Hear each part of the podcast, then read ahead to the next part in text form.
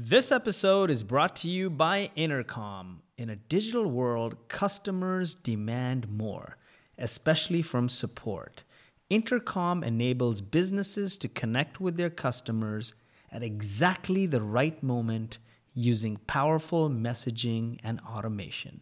Scale your customer service without additional investment while still providing efficient and personal customer experiences. Welcome to a whole new way to support your customers. Eligible startups get advanced intercom features at a 95% discount.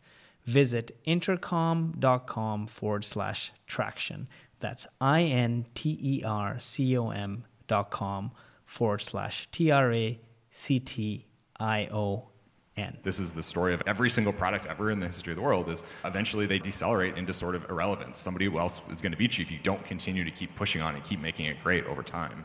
So we're very much trying to get back in that founder mindset, really, for these expansion projects where, okay, yeah, how do we do things that don't scale? How do we get back into that zero one?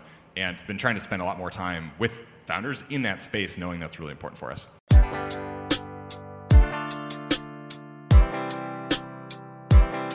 I need some traction. You need some traction. Let's get some traction. Hey, what's up, innovators, entrepreneurs, visionaries, and disruptors? This is your Traction Podcast host, Lloyd Lobo. We're a community of over 100,000 people, just like yourself, on a mission to help you get the methods, the money, and the madness to explode your business growth. Featuring stories and tactical advice straight from those who've done it before, like Shopify, Twilio, Asana, and many more. Exceptionally happy to be able to interview Mike, the co founder and president of Zapier. I'm sure many in the audience here know about Zapier, but for those who don't, would love for you to tell me a little bit about Zapier. What does the company do? And particularly, maybe you can take me back to the founding. How did you guys get your start?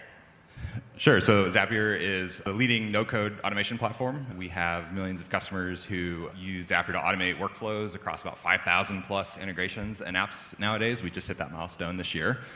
Um, we originally got our roots back. We started in College Town, actually, in the Midwest United States, Columbia, Missouri. I had known, I think, Brian, so we got started at Startup Weekend, actually. so for those who are familiar with sort of the hackathons of Startup Weekend, that was the founding moment where Brian and Wade, my two co-founders, we all got together for the first time. I had never met Wade before that event, and I had met Brian maybe about a year before. We'd gotten beers a bunch and wanted to work on something together, but really hadn't found that idea. And that startup weekend was the initial thing that brought us together. I was actually going to pitch my own idea at that startup weekend. It was a terrible idea. And it, I'm thankful Brian pitched his idea first. It was called API Mixer, was the original name for Zapier, for about six hours before we found a better name. And as soon as I heard him pitch it, I was like, yeah, that's a way better thing. I'm going to work on that this weekend. And uh, that was the original kind of genesis moment. And that weekend, we worked on building a prototype and started to try to understand is this actually a problem that a lot of people actually have? We thought it was a cool thing. APIs were getting really widespread adoption in SaaS, and so we thought we were doing all of our side projects and consulting projects on freelancing. We're all just connecting these APIs together for our clients. And wouldn't it be cool if maybe more people could do that? We could put a GUI, uh, user interface, on top of connecting APIs, and uh, maybe there's something interesting there. And that weekend, we spent a lot of time just going online and trying to find who would want this. and you can go back to the 29 2010 era where you'd go forums were still really popular. Almost every saas company had a forum. I remember viscerally the like wufoo which is a form software support forums and there was like these threads of hundreds of customers begging these SaaS vendors to build integrations. And these SaaS vendors are making rational decisions. They're like, we'll build the top one or two. We're never going to build the number 10 or 50 or 100. It just doesn't make sense business wise to do it. We, there's just not enough people in the world who want it. Uh, we, that was our key insights. Okay, we're probably never going to replace the number one or number two integrations, but uh, if we could serve that long tail, that might be able to build a big business out of that. So you have a really interesting market product insight, but obviously that needed to materialize. You have a great idea. And one thing that Zapier is now known for is effectively bootstrapping your way to a $5 billion company. Bessemer is one of the few firms that was fortunate enough to participate in the only primary capital raise that Zapier had. You got in early. only a million dollars. And so, one thing that I think would be really interesting for especially the founders in the audience to know is kind of what the dynamics were of Zapier. Obviously, we have the product and the market insight that allowed it to be self funding for this long. Yeah, this is a good thing to ask about. I often like to think of Zapier as a existence proof of alternative ways to build and grow companies. I think there's a standard Silicon Valley advice that you'll get from Twitter and Substack and wherever you might listen to. And I think it often gets highly polished in terms of the advice and stories that get told. And I often like to try and tell our origin decision making tool, or like how we thought about these early decisions, just to show, oh, there are other ways, other decisions you can make that end up being a largely successful company. And at the end of the day, there's no right answer for everyone. You sort of have to apply like a first principle set of what's right for your business and customers and what your goals are. But I like to talk about it that. So for us, Zapier went through Y Combinator. This is about six months after that startup weekend event. And uh, this was the first and only time the entire company was all ever in one spot. We had a two bedroom place in Sunnyvale. I had to get super creative on the third bedroom. And, but that was the first time we were all together, and still just the three of us co founders. Uh, we had launched Zapier self serve at this point. This was, I think, a decade ago now this summer, so almost right at the 10 year anniversary of our first launch. And two three months post launch, we were just waking up and doing support every single morning until 1 p.m. And at this era, would, support doing support at Zapier was not very fun. We had one support email inbox, and it would shard the email to all three of us. So you literally had to sit next to each other in order to do support, because otherwise you would like double up the tickets. And you know, we were like, okay, this isn't working because we need more time back to go make the product better, so that we don't have the customers writing in with the problems they have. So we wanted to start hiring. And even though we did have early revenue, we had self serve sign up at that point with subscription billing, that revenue hadn't caught up yet to enable us to go confidently start hiring. And uh, this was at the tail end of YC, and uh, we were talking with uh, Sam Altman, who was the just a partner at the time at YC, and his advice to us was: if you ever think that in the future fundraising is aligned with something that you think you'll need as an organization, now's a great time in the market to do it. Now, this was 2012. It's gotten even better since then, but I think we really internalized that to think, okay, I, that's something we're not dogmatic about not doing it. We certainly had a preference to bootstrapping and self-funding if we could, because we wanted to con- control more of our own destiny as a business. But we weighed those dynamics and we, we think we need to hire. That's the most important blocker to getting more customers successfully using Zapier right now is we need support. So let's go do that. Let's make that decision. And I think the interesting thing about it was actually by time we actually went through the hiring and got that help into the team, revenue had caught up. But I still think it was the right decision, even in retrospect, because it allowed us to be more aggressive in making that decision faster than sitting on our heels for another three months, sweating it out, waiting for revenue to catch back up. And on that kind of revenue topic, I think one of the things that's a little bit difficult early on is actually getting customers to monetize initially. Kind of what was the customer pull and the draw early on that you saw, such that, and you knew that you were building something that people wanted to buy? Another sort of, I think, common piece of startup advice is with your original product is make sure it does one thing really well. And that was not our original product. Another sort of unique thing. Zapier's original product had thousands of use cases. We launched with 60 integrations, so 60 squared was like the number of use cases that Zapier supported. In fact, even through today, I think if you go look at our top use case, it's only a couple percentage points of all the usage on Zapier. So it's really a much of a long tail. Um, and that's, again, like counter to the traditional advice that you would hear of you need to have a wedge, you need to have a very clear sort of individual use. I think what gave us sort of confidence when we were started looking at the early users and success from that was we were do- doing the thing that didn't scale. The product was so hard to use at this. You basically had Wade, who was a person doing all this, get on the phone with you and walk you through setting it up. He had to use your computer on your behalf to set it up. And still, even with that degree of difficulty of using the early product, people still walked out of those first calls being like, holy shit, this solved my problem. Here, whatever you want. I'll pay you whatever you want to keep using this thing. And we didn't. This was right in the era where we even we didn't even have self-serve sign up yet. And but those were the early signals that we got from even though the product was really hard to use, even though you couldn't even use it yourself, the amount of pain that our like initial customers were feeling, even for these like long tail sets of use cases, what was sufficiently high to give us a lot of confidence to say, okay, that's something that can continue to scale. So now we've learned a little bit about some of the early decision making, the fundraising decision, early product decision. But there was another product decision that helped to bend the growth curve around 2016, which was hmm. multi-step zaps. Yes. I'd love to hear a little bit about the story of multi-step Zaps, how you thought about it, and how you thought that might map into your existing customer profile. Multi-step Zaps was not just a feature launch; it really was an evolution of the entire product and company. So up until 2016, Zapier only supported one-to-one integrations. That was the generic use case, right? But not having to copy and paste data from one app to another. And we saw a pattern in our user. It was a very specific pattern. There, people were trying to do, I remember night day, they were trying to connect form software to QuickBooks. They were trying to create new customers in QuickBooks or new invoices in QuickBooks when somebody submitted a form. Problem is, Books had a quirk in their API where you had to attach the new invoice to a customer that existed. So you needed three steps at minimum in order to make that use case work. And we had some customers who figured out a way to hack Zapier to make that work, even though Zapier didn't support it officially. And we'd have customers who lived, like had hundreds of these zaps in their account. And that was really interesting to us because we knew how hard it was to use the product to do it, and yet customers were demonstrating that they were like willing to put up with that pain to do that use case. So we sat down and said, well, we're going to solve this problem. And while we were designing the solution for it, how do we make lookups in three steps work? I think Brian, my co-founder, was the he had the key insight to say, you know, well, it's just about as much work to support n number of steps as it is to do three. We have no signal from our users that's something they want. It's it's just a cool thing we think would be fun to build as a tool. But we went forward with the confidence that as long as it does solve that QuickBooks use case, we knew that there was going to be a subset of our customers that absolutely loved that product launch, and that's what really gave us the confidence to go forward. And I think the generic tool, the sort of framework we've used many times in Zapier's history is a similar one. I think a lot of tool builders often get into this product trend. You end up building things that you think are cool and interesting for your customers, but you don't know until you actually put that tool sort of in their hands. And this is how we've always made product decisions to try and avoid that happening.